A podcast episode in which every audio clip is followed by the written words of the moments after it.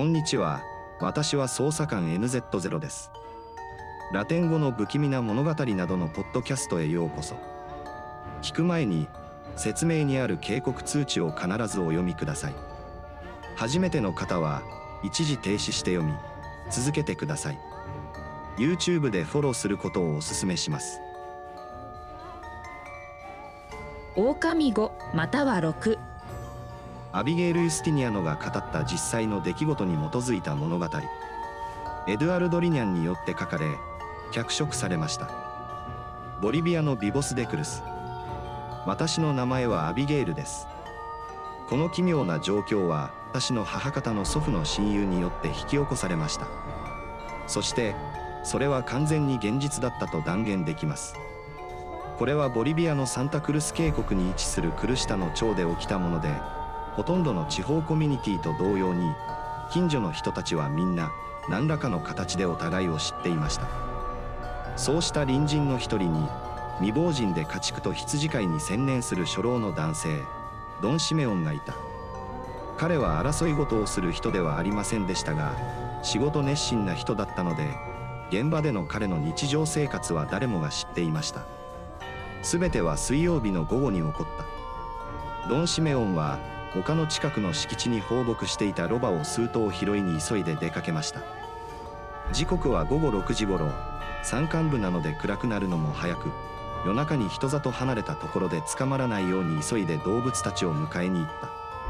数キロ進んだ後、男性はロバを飼っている小さな囲いに到着したが、なぜか緊張しているようだった。ドン・シメオンが考慮に入れていなかったのは、陰謀へと続く道に入った時から彼に吹いていた小さな風だった。ロバたちを追い出そうとした時、風が強くなったように見えたが、ロバたちはまるで命がかかっているかのように囲いから出ようとしなかった。とても苦労しましたが、しばらくすると動物たちは柵の方へ出てきました。夜が明けて闇が包み込んだ。男は古いランプを手に、ほとんど明かりのない歩道をゆっくりと歩いた。ほんの数メートル先しか見えず、月明かりがそれを照らしていた。ほとんど何もありません。田畑。それでも、しっかりとした足取りで歩いていました。ロバたちは協力したくなかったので、途中で止まるつもりでしたが、苦労したので少し疲れたので、動物に乗って道を進むことにしました。彼らが考えに浸っている間に、彼らはトウモロコシ畑が始まる道の一部に来ました。そこは大きなトウモロコシの穂軸のプランテーションで道路を囲んでいました。進むにつれて道は狭くなり、突然背中に電流が走るのを感じました。そこで、夜が明けた時、彼は未舗装の道路の真ん中にある何かを警戒してみました。より。彼は、それが赤ん坊であり、ドン・シメオンの背中を求めて慰められずに泣きながら、座って暗闇を見つめているように見える小さな幼児であることに気づきました。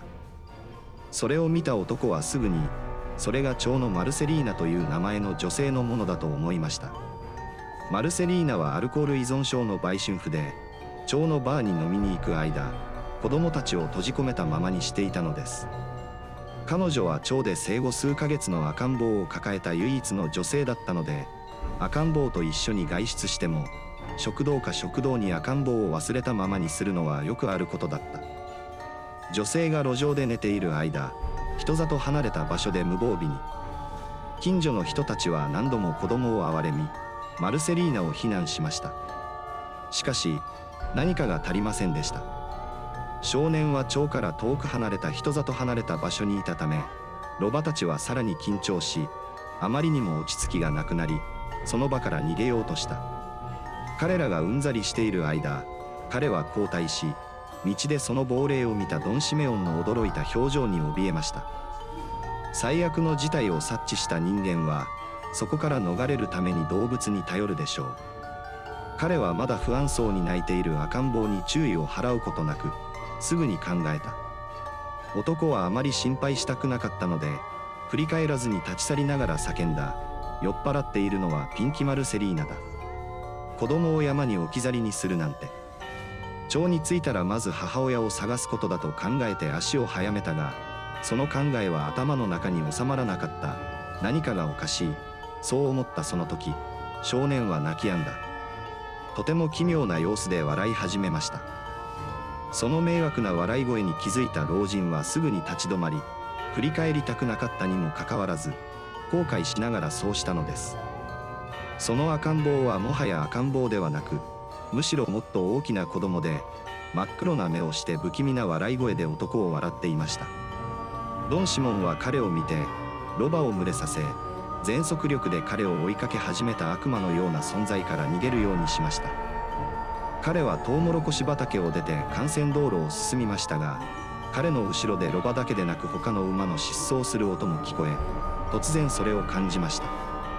幽霊が彼と一緒に登って、彼の後ろからロバの上に来ていることに気づいたとき、動物のお尻は窒息感と胃の痛みを取り除きました。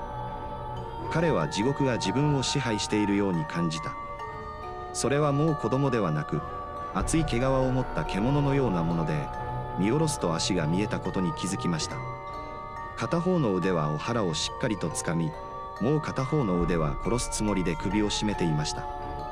動物から落ちないように努めたその数秒は何時間にも感じられた。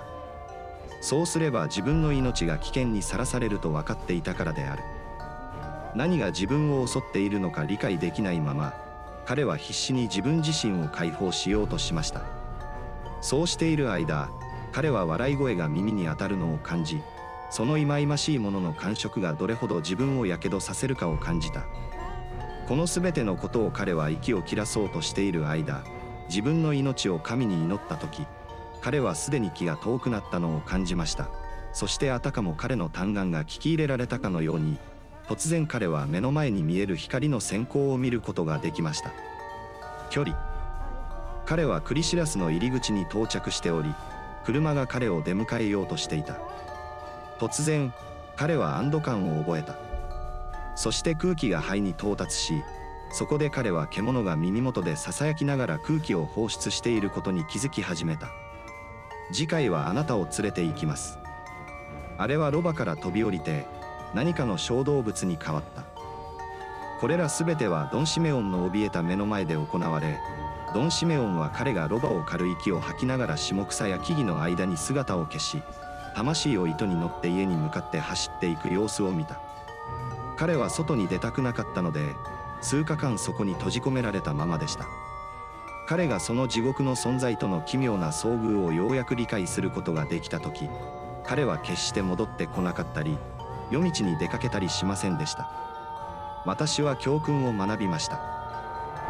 狼アビゲイル・ユスティニアノが語った実際の出来事に基づいた物語。エドゥアルド・リニャンによって書かれ、脚色されました。